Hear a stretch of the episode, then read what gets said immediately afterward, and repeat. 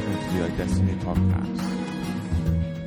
What we're going to do today is I'm going to talk about the Holy Spirit, and I'm going to talk about being filled with the Holy Spirit, and I'm going to give you mainly my testimony. I said I'd do that two weeks ago.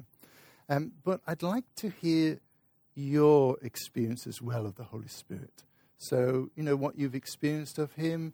Um, when were you baptized in the Holy Spirit? When did you speak in tongues? Do you have difficulty in speaking in tongues? Have you encountered any other experience of the Holy Spirit? It's always useful, I find, to hear other people's encounters with God. So um, when I've finished, I'll just so you can be thinking about what you're going to say, okay? Um, but I think for myself, I've just absolutely loved getting to know the Holy Spirit.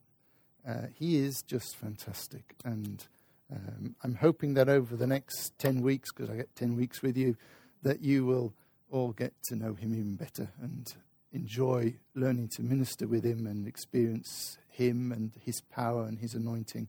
Because if you realize, you know, Jesus did everything by the Holy Spirit. And it was the Holy Spirit on Jesus that enabled Jesus to do everything. And Jesus did all that he did as a man. Uh, yes, he was God, but he, everything he did here, he did as a man. Otherwise, if he did it as God, it would be absolutely impossible for us to even consider doing what Jesus asked us to do. And of course, Jesus said, Greater things than these will you do.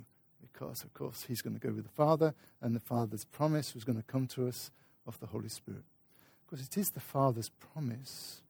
Um, it, when Jesus talks about the baptism of the Holy Spirit, it is the Father's promise that's coming.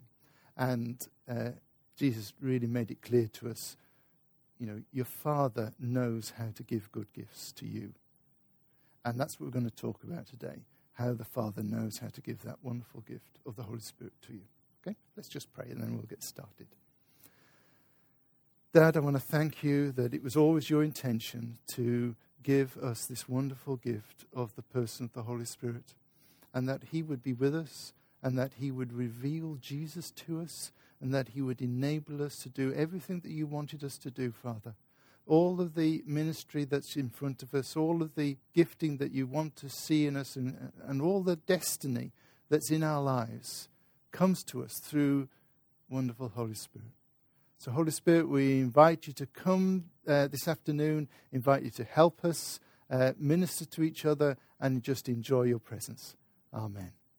Amen. Very good. So, I just was saying there that Jesus did promise that the Father knew how to give good gifts. Remember that scripture? It says, you know, uh, if you as earthly fathers know how to give good gifts, how much more does your heavenly Father know how to give you the Holy Spirit? And uh, there was a story with my son when he was seven. He was a Manchester United supporter, and uh, he wanted the uh, the goalkeeper's out, you know, the kit uh, to wear. And to be honest with you, that was seventy pounds to buy. It was a lot of money. Um, and anyway, he wanted one. So he said to me, "I'll arm wrestle you for it, Dad." So here I am on the floor with my son, and he's seven, and I could just do that. And I knew that I could easily win. But as a dad, I wanted to give a good gift to my son, and I was looking at my wife, and she was going, yes, go on, go on. and of course, my son won, and we bought him the kit, and I knew how to give a good gift to my son. It cost us a lot of money to get money out of the bank, you know, more than we would normally spend, and yet we wanted to bless him. Now, if I know how to do that to my son, how much more does your Heavenly Father know how to give you a good gift? And you've done the Father Heart Week, uh, and you've been learning about the Father's love for you and his total commitment towards you. Well, it's this loving Father who says, Let me think, what would be the best thing I could ever give my children? I tell you what, I'll give him, them my Holy Spirit. And so you don't need to worry about him. He's just fantastic, and you need to learn to enjoy him and cooperate with him. He has a totally different language to you. Uh, you just got to get used to his way of doing things, which will shock you at times. But let's get started and uh, look at some scriptures, and then I'll tell you my testimony, and then we'll listen to your testimony, and then we'll see what he wants to do. Jesus said, Seek first the kingdom of God uh, in Matthew 6, verse 33. So that was his guide to us. Seek first his kingdom. And for long enough, I think in myself, I struggled understanding what the kingdom of God was. What was it like?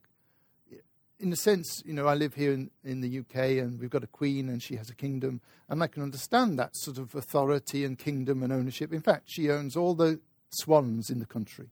So any swan you see, she owns. So you could, I can understand it like that. But that didn't really seem to be the kingdom that Jesus was talking about. It didn't seem to be this one of hierarchical authority. It was something else. And fortunately, Paul later on in Romans gives us some insight as to what the kingdom is like.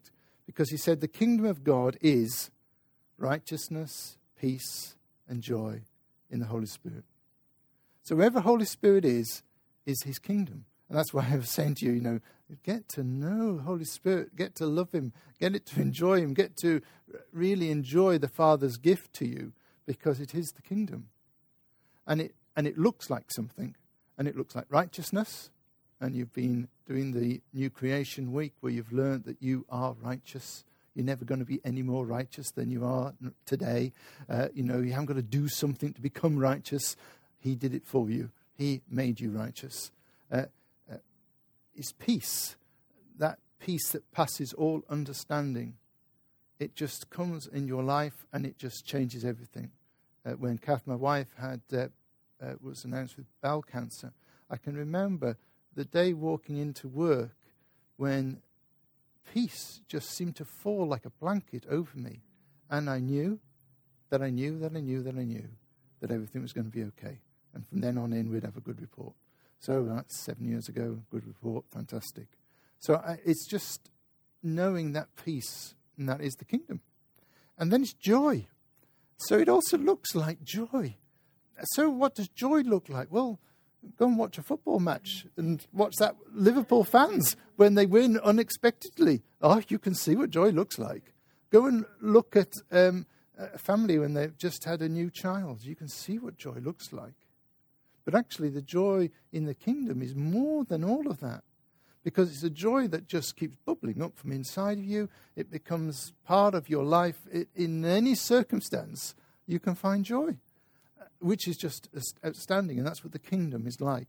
And so the kingdom isn't this hierarchical authority thing, it is a place of union and awareness of your relationship with Father, Son, and Holy Spirit, where righteousness, peace, and joy just comes to you.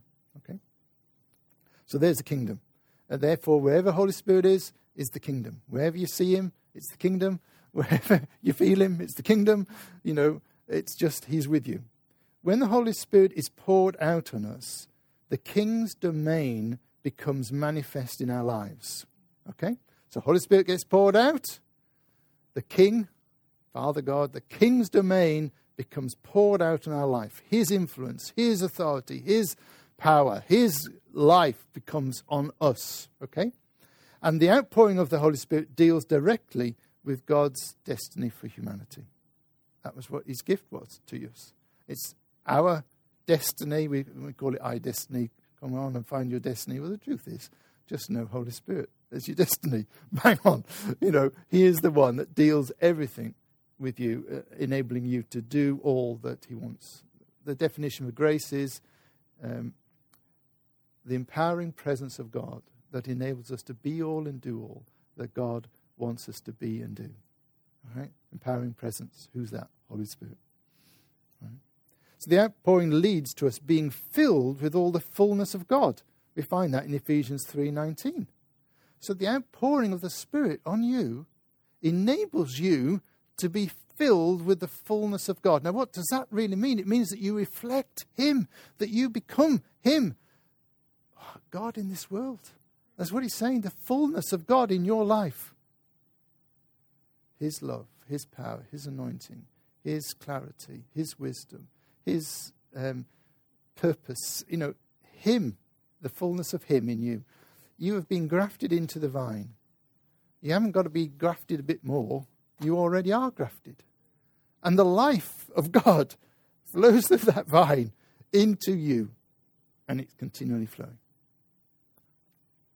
Our minds sometimes play tricks on you. And I'll give you an example from today for myself. So I've had a broken arm now for seven weeks. So I'm a bit out of things, you know, uh, not being able to come to church. I feel like a bit on the outside. So I was just praying before I came. I said, Dad, um, I just need to tell you, I'm feeling a bit on the outskirts of this, and I'm going to come and teach these students, and uh, just feeling, you know, where we know exactly what I feel. Okay, so that's what I was declaring, what I felt. So then now I declare the truth. So I stood there and declared, I'm a son of God. I'm full of the Holy Spirit. I'm anointed. I'm flowing with the anointing of God. So I now declare what is true because my mind can believe odd things. and that's why we're called to renew our minds because we just link into untruths. And you need to get the truth back again and say, no, that's the reality. That's where I am. You can't reduce this kingdom of God to just talk and ideas. It's, it's, nothing, it's nothing to do with intellectual debate. It's unlimited power and has been granted to those who seek Him over and over. It's dunamis, that's what it talks about. Dunamis power. It's unlimited. It's, you know, the fullness of God in you enables you to walk in the fullness of power, His power. It's just outstanding to me. It's incredible. And we'll talk as we go, the weeks go on, we'll talk and give testimonies of what God's doing amongst us, and you'll get your own testimonies as well. You'll see the miraculous of God happening as you begin to believe and as you begin to seek Him. This seeking is not this um, God's out there somewhere and I've got to try and pursue Him. What the seeking means is relationship. It means just enjoying being one with Him enjoying acknowledging that you are one. Now, that in that action, you are seeking God, right? So, seeking, please don't think of it as some activity that you're going to have to do to find Him. He already found you, He hasn't lost you, right? He never lost you. So, all you need to do now is respond to Him in that wonderful relationship that He gives you. So, it's unlimited power. Jesus said in Acts 1, verse 8, You will receive power when the Holy Spirit has come upon you. So, if you've been baptized in the Holy Spirit, excuse me, you will have received power. Now, you may not actually be walking in that power yet, but you've received it.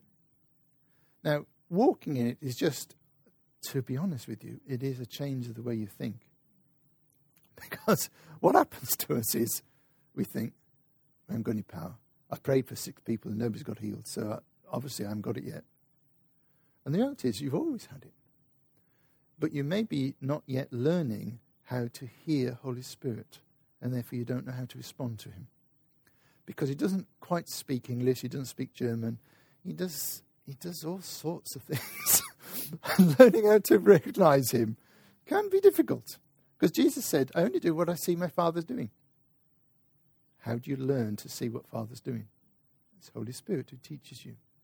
And He's very patient, but it takes courage as well. You know, if He says to you, um, Smith Wigglesworth, man of faith, often would thump somebody in the stomach who had stomach cancer, and the cancer would fall out and they would be healed. Now, it takes a bit of courage to hit somebody in the stomach. I've done it once. It took a lot of courage. And what I'm trying to say to you is that learning to flow with Holy Spirit is the bit that is the key. How hear him and respond to him is what is wanting. But anyway, Jesus promised, when the Holy Spirit has come upon you, you will have received power. Acts 2, we find out that the Holy Spirit came on the disciples. This is Pentecost and the Holy Spirit fell, and they were filled with the Holy Spirit. Now, being filled with the Holy Spirit looks like something. You know, we often say love looks like something. You know, you can't just say I love somebody without actually looking like something. Um, but the filling of the Holy Spirit looks like something. They were in the upper room, waiting as Jesus had told them to do, and the Holy Spirit came and they saw flames. And, and we'll see, um, and they heard a wind, and we'll, we'll see, watch videos where people have experienced that, and you realize that it's not just acts, but it's happening now. Um, so they came out of that upper room. And the truth, if, if we were, most Western Christians would walk out of the upper room and nobody would know anything had happened. They'd just walk out of the room and that was it. But here, they came out and people had to make a decision as to what was happening. And they, some said they're drunk, and others said can't be drunk because it's nine in the morning. It's too early for them to be drunk. Something else must have happened. And then they heard them speaking in their languages. And they heard them declaring God. For some, that enabled them to go, wow, God's here, and 3,000 people got saved. That's a lot of power enabling that to happen. But some people heard all of that and said, no, it's a lot of rubbish, all that. And that same judging goes on in the world now. Today it happens. It goes on in the church, unfortunately. Oh, no, that's not the Holy Spirit. Oh, no, that is. And you hear us saying daft stuff like this. Learn to allow the Holy Spirit to prompt you, and you will go running with Him. He's just fantastic. So, anyway, Holy Spirit, they came, filled the Holy Spirit, it came out. They were, the manifestations of the Spirit was on them, and people could recognize it. Acts 10, 34 to 48. This is the first time that Gentiles received the Holy Spirit. Here, if you remember the story, uh, I think it's Cornelius, his name was. Um, he had a dream and he was to send a person to Peter. He sent the person off to Peter. While that's happening, Peter has a dream and he sees the um, a cloth coming down from heaven with all sorts of food on it. And God said to him, You know, what I call clean, don't you call unclean. You know, it's, everything is for the kingdom. And Peter comes to Cornelius' house, and while Peter's speaking, the Holy Spirit falls on this group here. And then they, Peter says, you know, look, they've received the Holy Spirit. We cannot deny them baptism. And it's always intriguing to me. Here is an instance where the people received the Holy Spirit before they necessarily had got saved and got baptized. And I've seen that happen. Um, I remember in church, I was giving out communion. I was going down a line, giving communion, giving communion. Got to a person, the Holy Spirit said, Stop. So I looked at this guy, and the Holy Spirit said, um, just pray for him to be filled in the Holy Spirit. So I said, Holy Spirit, come now. Holy Spirit fell on him. He spoke in tongues. And his uh, wife, who was stood next to him, said, Oh, maybe he better give his life to Jesus now. So I said, Do you want to give your life to Jesus? He said, Yes, please. It was done. so, yeah, it, we get in this fixed position which it's got to be this way you know give your life to jesus then then seven months later you can be baptized in the holy spirit then maybe some years later you can speak in tongues no holy spirit comes he does what he wants to do you learn to flow with him if your mindset was no he must have given his life to jesus first i wouldn't have been able to do what i was doing but because my mindset was i follow you holy spirit and all that goes against what I wonder. I hope nobody else in this ship is watching me what I'm doing now. Obviously, that's the wrong way around. No matter. Holy Spirit came in. He got saved. He was wonderful. He was in our church for quite a few years, one of our leaders here. Brilliant. Um, Ephesians 5.18, one of my favourite verses says, Be filled with the Holy Spirit. And that word filled is the, in the continuous sense, so it is an ongoing process of being filled. And you can understand why, is he is a, um, an infinite God, isn't he? And we're finite people. And so we receive him and receive him again, receive him again, receive him again. There's just always something new of Holy Spirit. And so Jesus' first words to us was seek the kingdom. And right there in Ephesians, we get be filled with the Holy Spirit over and over. We learned that the kingdom of God is the Holy Spirit, and no wonder um, we're told to seek the kingdom. It's not a one off event, it is a continuous, ongoing process for all your life with God. Fill me, fill me, fill me, fill me. So I'm going to share my testimony with you um, and uh, keep you entertained, I hope. So I got saved here in Manchester when I went to university. Um, has Irvin Allen been to speak on the school yet? Yeah? Well, it was Irvin who uh, helped me get to know Jesus. Um, I was in the same hall of residence as him, and he came and knocked on my door, and he said, "Do you want to go to this Christian mission that was going on?" And I, in the back of my mind, I was hearing my dad, and he, my dad said to me, "Do not get involved in politics, religion, or race, because there's no answers to any of them." So I was hearing this, and yet, I, as a young man, I was thinking, oh, I've got to get to know new things here at University Opportunity. So I'll go to this one on a Wednesday night. It was called To Hell with God. I thought, that's a pretty good title, that. That's what I feel as well. I think hell, God should go to hell. that's I, that's, that was my approach to it. So I went along to their, their meeting. Oh, it's the most boring thing I'd ever been to. Barry McGuire, at that time in the 70s, was quite a, a, a well known Christian um, singer, um, but he was I found it terribly boring. I remember counting the bricks on the wall, and I was that bored with the meeting, thinking, how can I get to a point where I can get out of this? Because it's just terrible. And then the guy who was speaking was Roger Forster. He just stood, he did done a sermon which I hadn't listened to, and he just stood and he said, Jesus died on the cross for you. And as soon as he did that, I heard for the very first time this voice that said, Alan, I did it for you. And I knew, absolutely knew. So I turned to Irvin. I said, I'm going to go down the front and give my life to Jesus. To which point he nearly fell off his chair because I don't think he had ever, you know, he would have been seeing me all up, you know, fed up with the thing. Anyway, I gave my life to Jesus, and that was the best thing I'd ever done. So um, I went to join a new uh, a, church, um, Holy Trinity Platt, which is an Anglican church. And it was a wonderful student church. It was a bit like the Lutheran church, brilliant um, in terms of its evangelistic approach. But what it didn't seem to be doing was any revelation of the Holy Spirit, apart from a, quite a contained variety, really.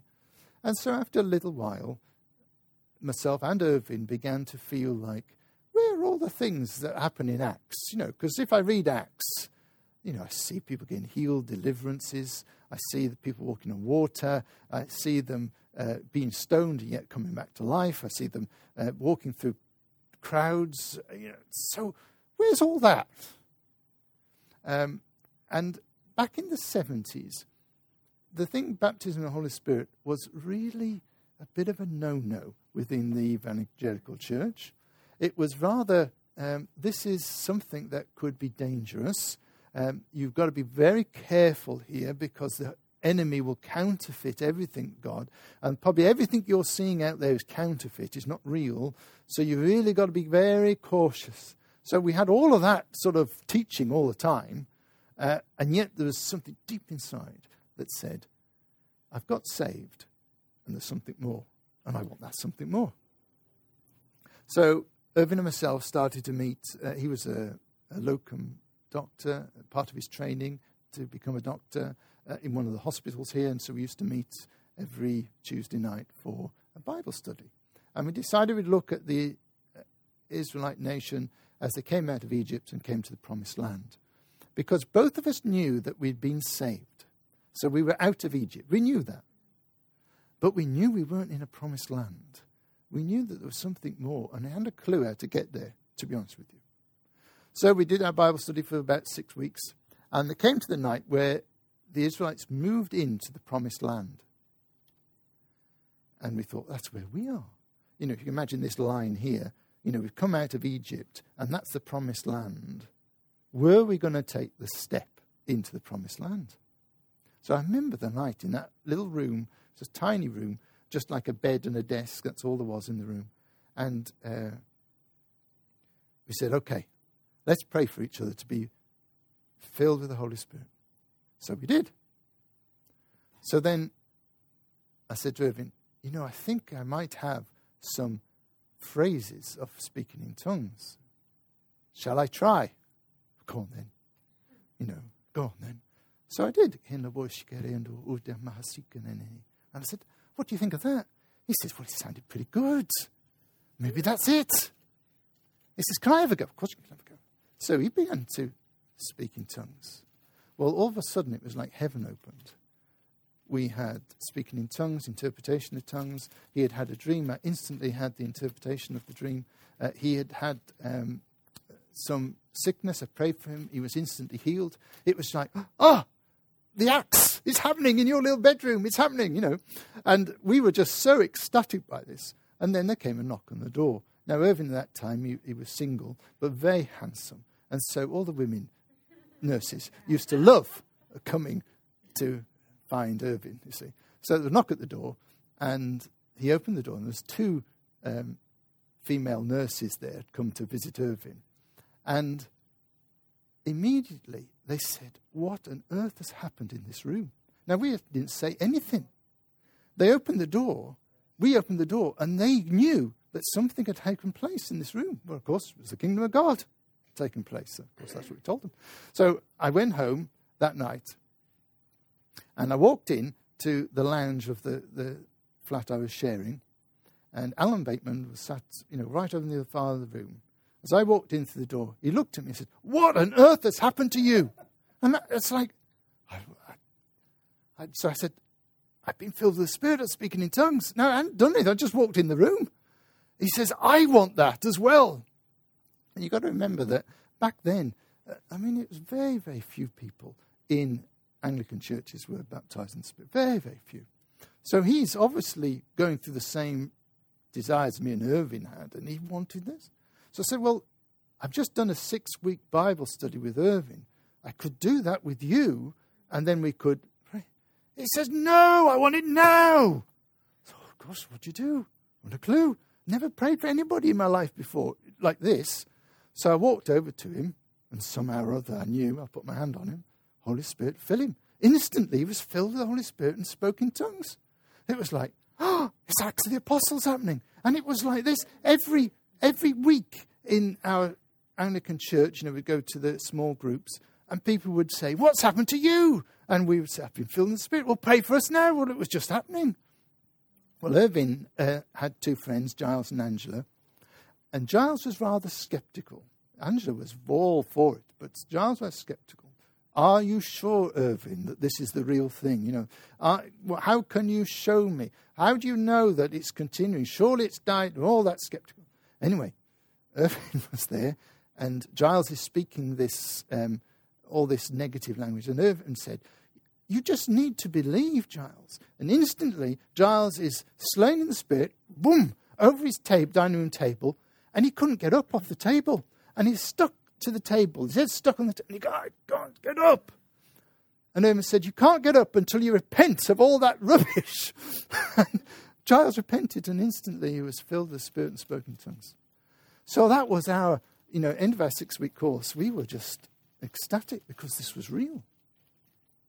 So a few months later, um, Irving and myself were asked to come and be part of the Manchester Sacred Dance Drama Group, which was the drama group that this church grew out of.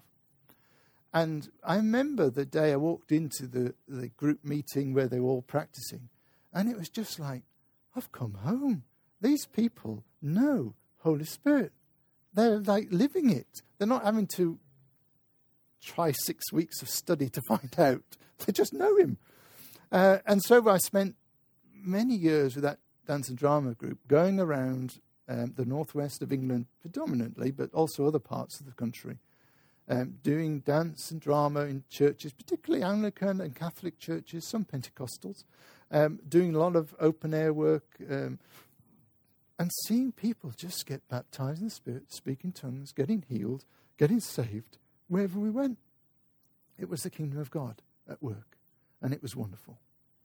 Um, and during that time, we had a lady come from uh, New Zealand. New Zealand in the early 80s was experiencing a revival, and Cecily Graham came um, to our church, and she came with a powerful healing ministry. Um, she used to, you know, um, hire out stadiums and fill stadiums in New Zealand. It was sort of her ministry. And she'd come to this, she'd been invited to come to this country, and we had her for a, a week in our church. Well, it was a bit like chalk and cheese. You know, she was so confident she knew about the Holy Spirit, words of knowledge, etc. And we were like, oh, gosh, never experienced any of that. Although I'm in a group now that really is experiencing the Holy Spirit. In that degree, we, we were like beginners. Uh, but we used to, I remember I just used to stick close to her. Um, wherever she went, whoever she prayed for, I used to catch the people. I used to, I'll just try and learn from you. And there was one night when she was ministering in our church, probably about 50 of us in the service, and the Holy Spirit fell, and everybody's on their back. Presence of God had come. You know, uh, she had words and knowledge and ministry for loads of people. It was just an exciting time of um, like a Pentecost event. That's what it was like. I went away on a um, conference with Kath, my wife, and probably two weeks after uh, Cecily Graham had left, uh, I'd come back after the conference. I'm in church, and I have my first public prophecy that I give. And I'm at the back of church, and I just prophesy and I say, God wants you to get your ears on. That was the prophecy. And like, there's no response. And I thought, that's not right. There should be a response to that. He's just said he wants us to get our ears on, meaning I want you to be able to hear me and learn to grow in your awareness of, of what I'm saying. So I thought, that's not, there's this like boldness came. Okay, I've given that prophecy. They need to respond to it. So I went to the front and said, okay, God's spoken. Anybody who wants to respond to that word, you know, that you need to hear God, come out. Now, we were, it was a tiny church um, before we'd done the expansion. So there was a centre aisle and then pews on either side and a little space at the front. So I said, you know, if you want to that respond to that word, come now. People got out and never seen this before in, in our church, apart from when Cecily Graham was there, but they were coming. So they filled the aisle, and I started to minister to people. And it was like I could see where the Holy Spirit wanted me to go. As soon as I touched them, bang, power of the Holy Spirit hit them, and they're on the floor, you know, manifesting the presence of God. Wherever I went, I, I learned not to follow a line, but go where the Holy Spirit is. I learned how to follow Him. Uh, and ah, it was exciting. And it would be like six people down the, that pew there, and the last one, oh, power hit them, boom, and then run along the. It was just exciting. Well, that went on for ages. Every time we'd meet together, I'd pray for people that'd be slain the Spirit. Oh, I remember exciting evenings, you know, a line of 30 people and I'd know the Holy Spirit was coming in power. And I'd say, stand there, and if you receive the Holy Spirit, and I'd run down this line, and it would be bang, bang, bang, bang, bang, and everybody, oh, they would hit with power. It was just stunning, you know, and exciting. After a while, I began to question what was happening because I couldn't see any anything else.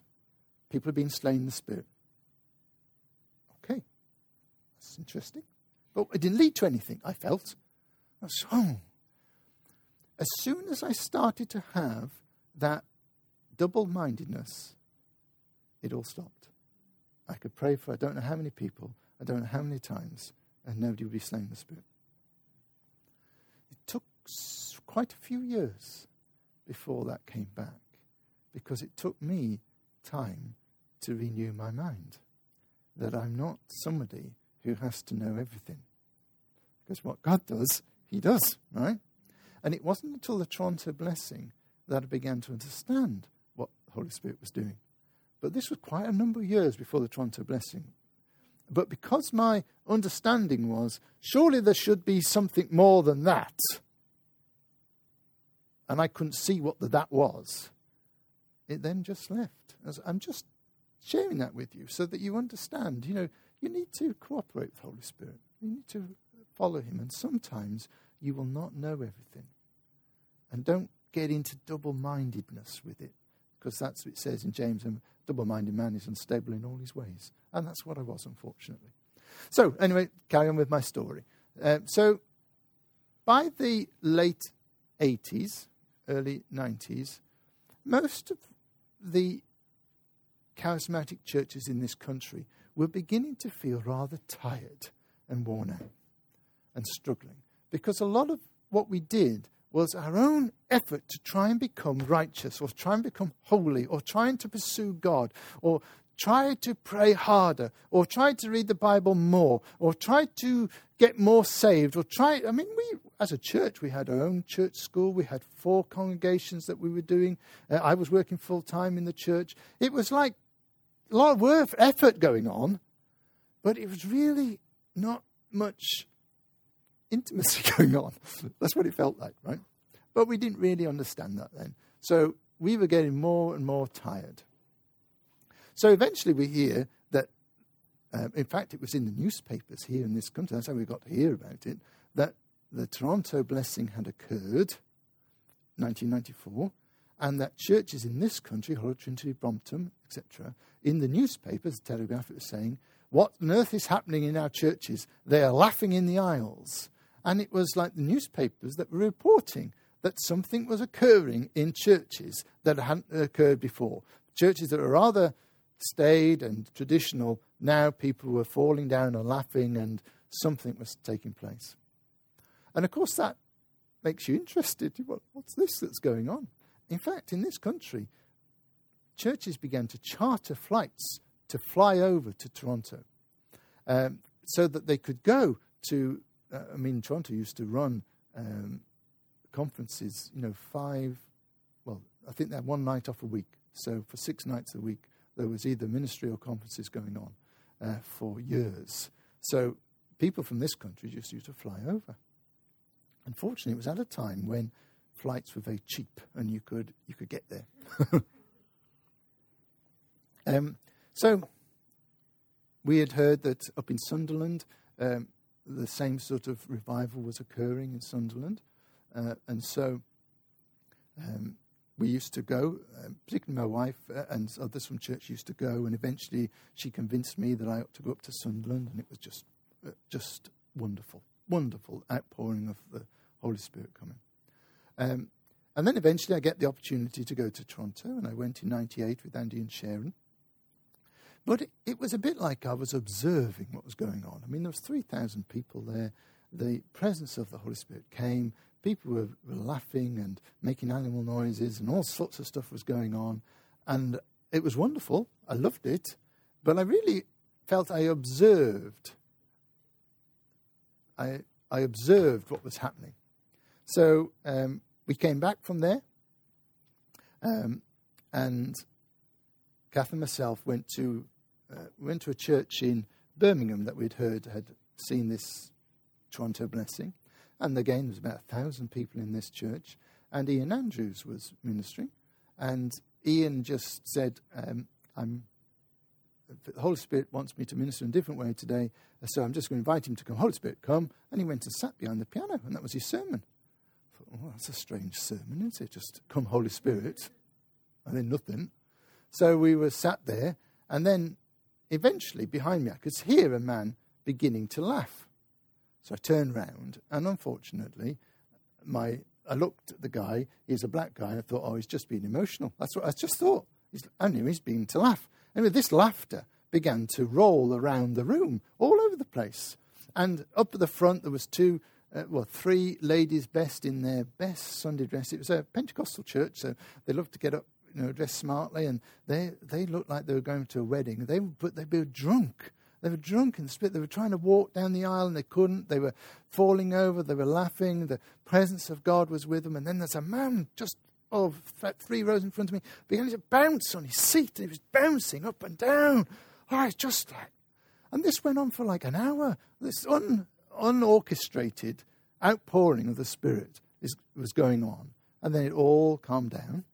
And the pastor of the church got up and said, Ah, no, it's real when this guy, three rows from me, is bouncing up and down. He's a top person in the SAS and he knows how to control himself. And if he gets overwhelmed like that, then surely it's the Holy Spirit. You know, that's the sort of approach.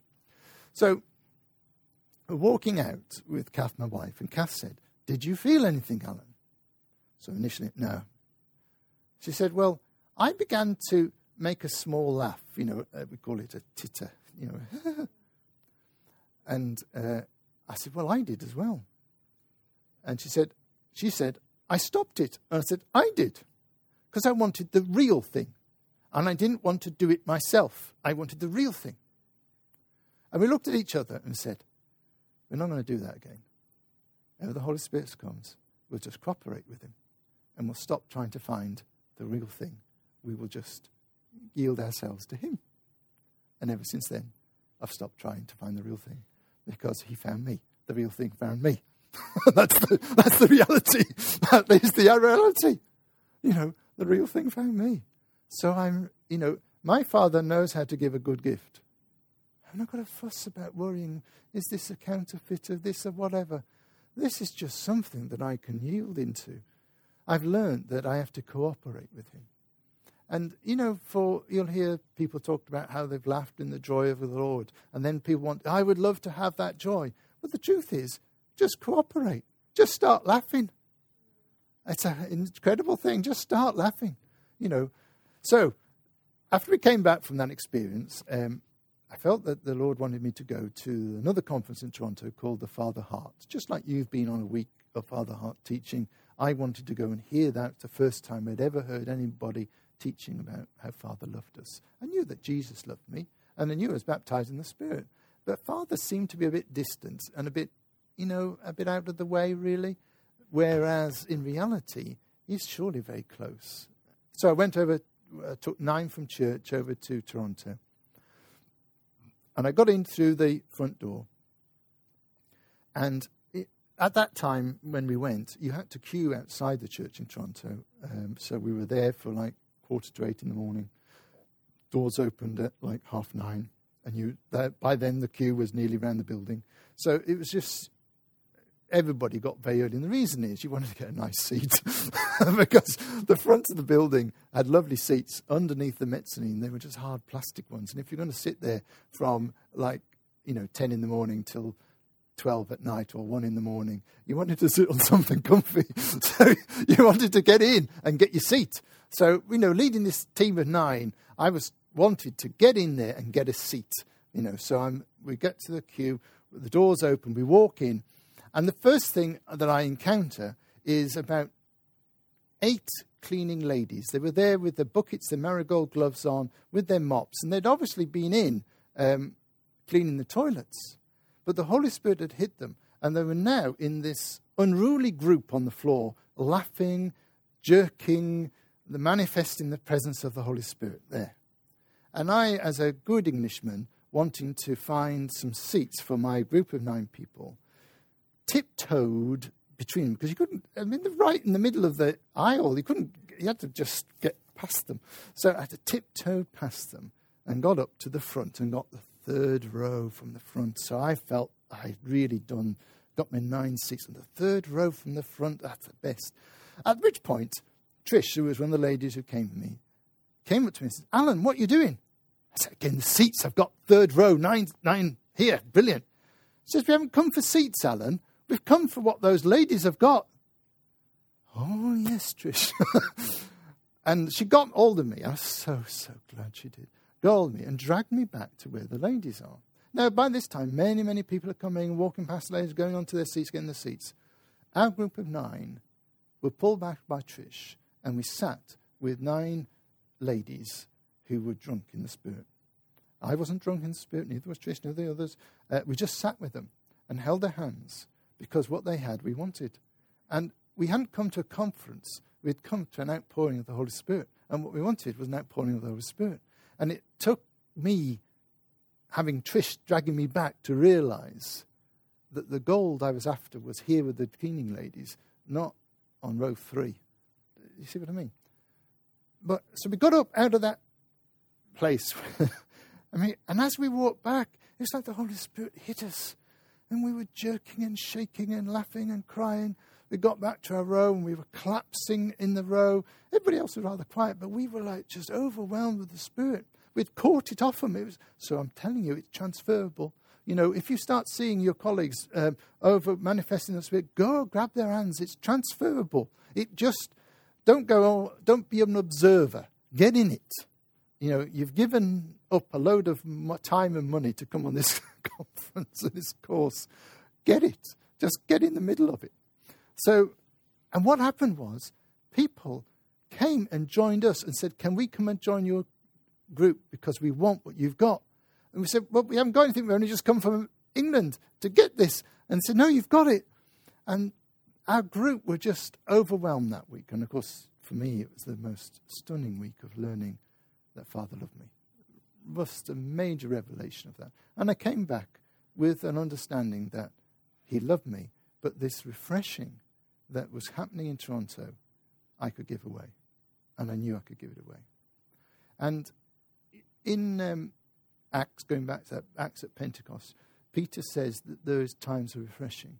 And what happened with Toronto was it was a time of refreshing. That pouring of the Spirit of God came to refresh us. And the truth is, it never stopped.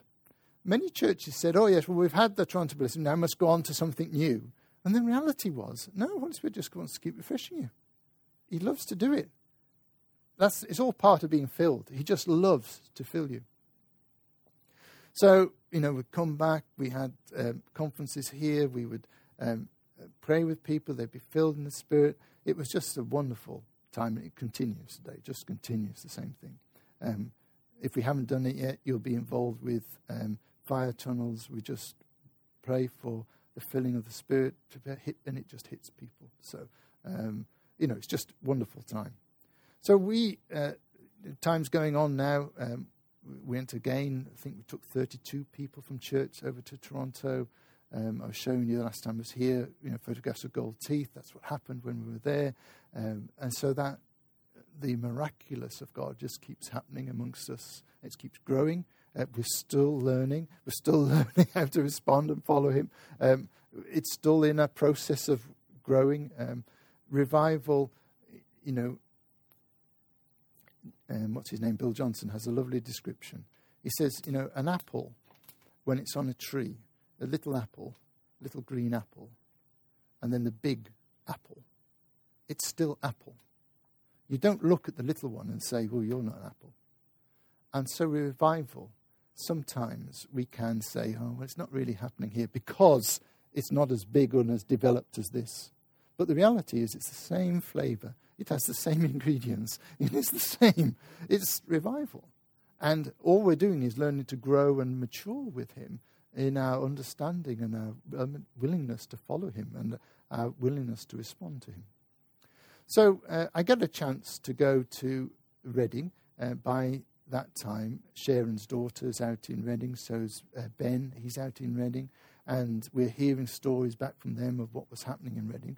And I get a chance to go with Andy and Sharon uh, to Redding. Uh, it was wonderful. I really loved the um, conference. Um, Pastors Advance. Unfortunately, they now come and do those in Europe, so it's a bit easier to get to than travelling all the way over to Redding, California. Um, but I was there on the first day, and um, so, so it's probably about 600 people, mostly from America, but also from around the world, um, uh, in this conference. And they do the thing that, you know, I don't like, which is turn to somebody you don't know and just talk to them and find out why they're here. Oh, okay. it's just like, cringe, do I have to do this? so, I mean, there's Andy and Sharon on my left, and I know them. So I have to go here, across the aisle, and there's a guy sat there. And so I walk across and talk to him. I said, hello, um, why are you here? He goes, I don't know. What do you want God to do for you? I don't know. And it was like talking to a block of ice. And it was, it was bad enough because I didn't like going to do it, but the guy wasn't responsive. So, uh, you know, at least it would be nice if he could have responded to me in some way, and maybe asked me some questions. But he was just, no, he was nowhere near it, really. So I went back and, like, back to my seat and felt, oh, God, they don't ask us to do that again. Uh, anyway, the following, I think it's the following day, um, i have to go out to the loo. It's the morning. I have to go out to the loo, and um, the students. Know, they have like at that time. I think they had about six hundred students, although it's over a thousand now. Um, so these six hundred students had been prayed for by the guy who started the um, uh, what do they call them? Uh, the healing rooms. So he had prayed for them, and he prayed that the Holy Spirit would impact them in power. Well, they came out of their meeting room and they were obvious that something had happened. It's a bit like, you know, it's obvious in the Acts of the Apostles that something had happened. Well, it was obvious there. And I'm pressed myself against the wall because these, there was like 600 of them, jerking, shouting, screaming, laughing, rolling around on the floor, coming out of this room. And I, I just got to get out of the way of this lot. Well, unfortunately, somebody decides that they wanted to give away what they had. So they got hold of me round the waist and they said, Get him, God. And as soon as I did that, it was like electric bolt hit me. And I, it sh- went right through me, and I'm jerking, and I'm on the floor, and I'm jerking, and jerking, and jerking, and jerking. And then I managed to get up, and I'm thinking, oh, oh, gosh, that was something. And they got hold of me again because there's still 600 coming out of this room. They got hold of me, get him again, God. And it's like lightning went through me again. Oh, that power just hit me. And I'm on the floor jerking and I'm standing up and I'm doing this chicken dance and I'm, I'm doing this like this. And oh gosh, it's, oh, when will this stop? And it not stopping. So I'm go back into the main hall where, you know, exaggerating a little bit, everybody's singing worship songs and it's all rather meek and mild. You know, they're singing nice songs about how Father loves everybody. And I'm walking in there doing it, oh, oh, like this. I'm the only one doing this. And I'm thinking, oh gosh, everybody's looking at me. And I'm, oh, and I'm hearing this Father loves you song going on. Oh, this is, and then compassion hit me for this guy who I'd spoken to the day before because I knew he couldn't sing that song. I knew that he couldn't sing about Father's love. So I'm now on a mission. Where is he? Where is he in this room? You know, I'm just still doing this and making, and everybody's still singing like this. And I'm making this noise and I'm searching for him. Unfortunately, he was on the end of a row. so I found him. And, I'm, and I stood like that, like this. And he says, I've come to pray for you. looking like this, you know, I've come to pray for you. And he's looking totally bemused at me. I, I grab hold of him and I have a prophecy. And I speak over his life. And I say things like, um, you know, I've seen what you've gone through, my son. And I'm just thrilled with what you've done. And I'm here with you. And I know everything about what's gone on. And I love you. And I left him. I got back to my seat, all that jerking left, and I carried on. Following morning, this guy, the same guy, comes running up to me, beaming. It's like, it's, it's, you, it's just, you've changed my life. I'm changed. I said, well, that's wonderful. Thank you so much. That's marvelous. And I didn't see him again for the rest of the conference. But then I got a, a letter when I got back. So it says, um, I'm the man you prayed for two successive days at Bethel Church in Redding, California. I'm an Episcopal priest for almost 20 years, but unfortunately I've been kicked out of four parish churches and three Anglican dioceses, including the Diocese of Oxford. You have a great anointing. I haven't wept in 10 years. When you embraced me and prayed for me, I came apart at the seams. I have been healed of much. Almost 20 years ago, my wife divorced me after she had engaged in seven extramarital affairs. I was kicked out of the church. I never recovered. Your prayers have healed me. I'm in a better spiritual position now than I have been in the last 20 years. It's a wow, isn't it? You know, when the Holy Spirit fills you, it's for purpose. That power that comes in you. It's for purpose. It doesn't always look like this. Sometimes it does, right? It, sometimes it'll look different. But it's for purpose, and that's to give it away, to bless others, to overwhelm the love of Father on other people, to know that you are filled with Him, you know, so that you can minister to others. And of course, Father who knows how to give good gifts gives one of the most wonderful gifts to us. I've talked about the Holy Spirit, of course, He is the essence of it all. But one of those gifts is speaking in tongues. And, you know, it says in Scripture that we can all speak in tongues. And that was the struggle back in the 70s. You know, was it legitimate to speak in tongues? How do you speak in tongues, etc.? And the truth is, it's just it's incredibly easy to. And all the struggles that people have had, I've prayed for hundreds, and they get through to speaking in tongues because it's a matter of cooperation with Him. You know, the Holy Spirit is breath and air, so you can imagine Him as your breath. In you, he's in you, and He comes up through your organs of speech, and so there's like the voice box, and there's your tongue and your teeth, and you know you make a sound, don't you? It's not that the Holy Spirit comes down and waggles your tongue and makes sounds. It's that you cooperate with the Holy Spirit and the sounds that form, the miracle is that God takes that and makes it bullseye prayer. and makes it a manifestation in the Spirit that becomes energy. And that's why it's such a wonderful gift because it becomes energy for you. It's a, an ability for you to see into the spiritual realm, it's an ability for you to live life And that's why I'd encourage everybody to speak in tongues. Paul tells you you all can. So if you struggle with it, you know, gosh, you can get free and can be find it easier. Or if it's something that yes, I've spoken in tongues, but I've left it to one side, I'd encourage you to pick it up again because it is powerful. So this voice box, you know, you have to cooperate, make a sound ah. You know, you have to move your tongue in that noise ah la la la la la. You have to make a noise. You have to use your teeth. You have to use your lips. You know, if I want to say pepper, I have to use my lips, don't I? If I want to say salt, I have to use my tongue and my teeth to say it. So if I'm going to speak in I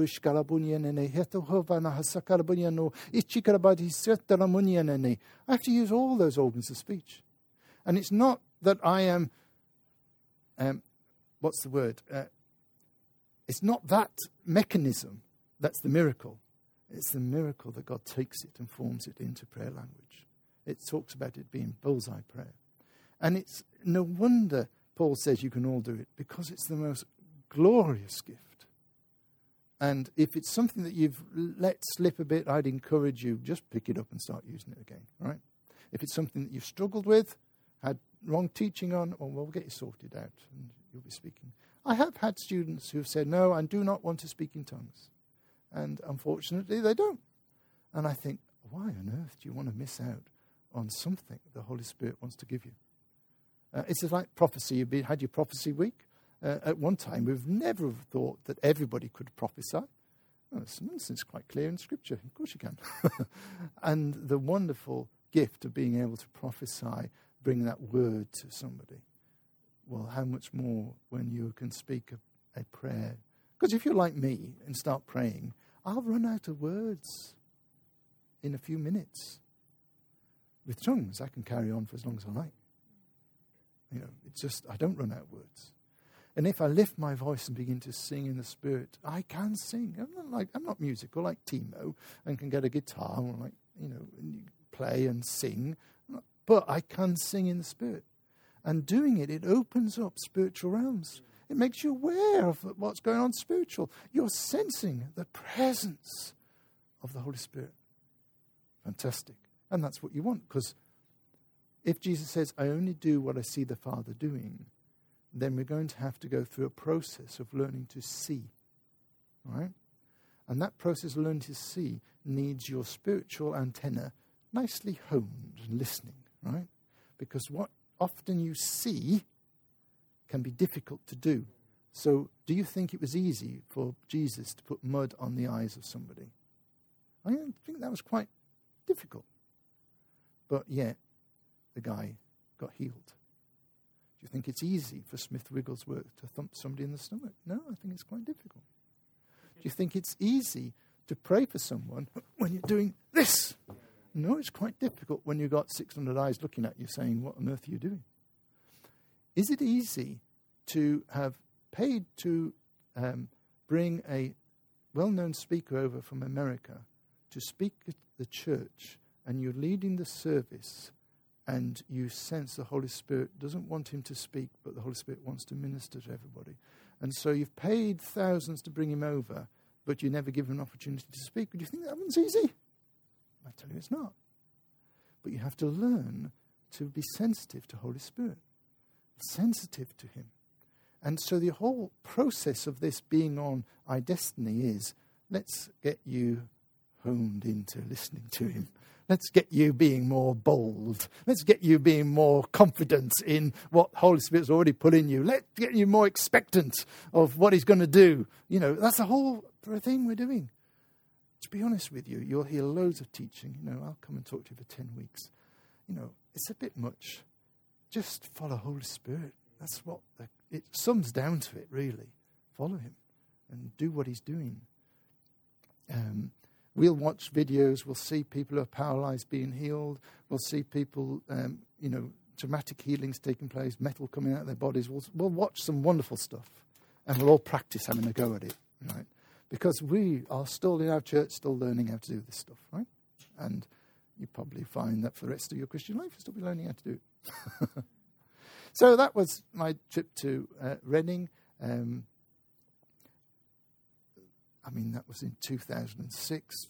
I mean, we've had wonderful encounters with the Holy Spirit in, in ourselves since then.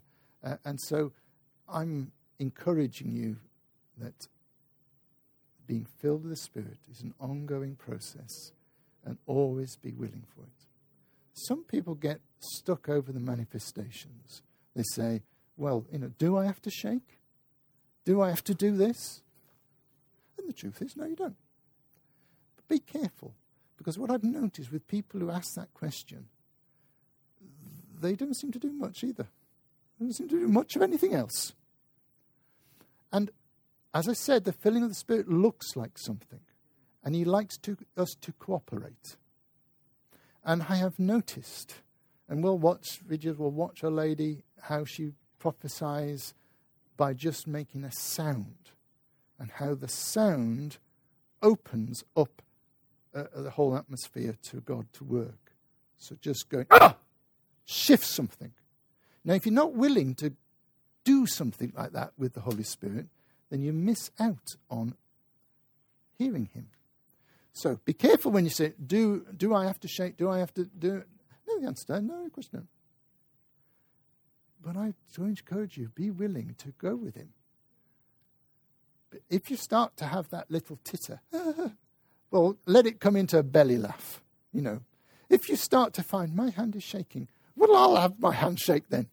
If, if you start to find that uh, you are swaying back and forth, well, just enjoy it, right? Don't go, I'm not going to do, I'm not the real thing. Remember, the real thing already found you, all right? He already found you. Uh, so you've got the real thing. I, I have, um, German people do find this a little bit tricky because they want to make sure it's the real okay, but it's the real thing because he came. um, we had a few debates with a few people, students, German students, about this.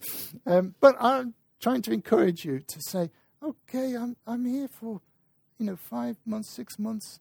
Well, I'm just going to go for it. I think I told you two weeks ago about um, Faith and how she prayed for somebody's arm and she did the round and round the garden like a teddy bear, one step, two step. And when she did that, the lady's arm was totally healed. Now, that's the learning to follow Holy Spirit. You don't get that from, I can give you a five step process on how to pray for someone.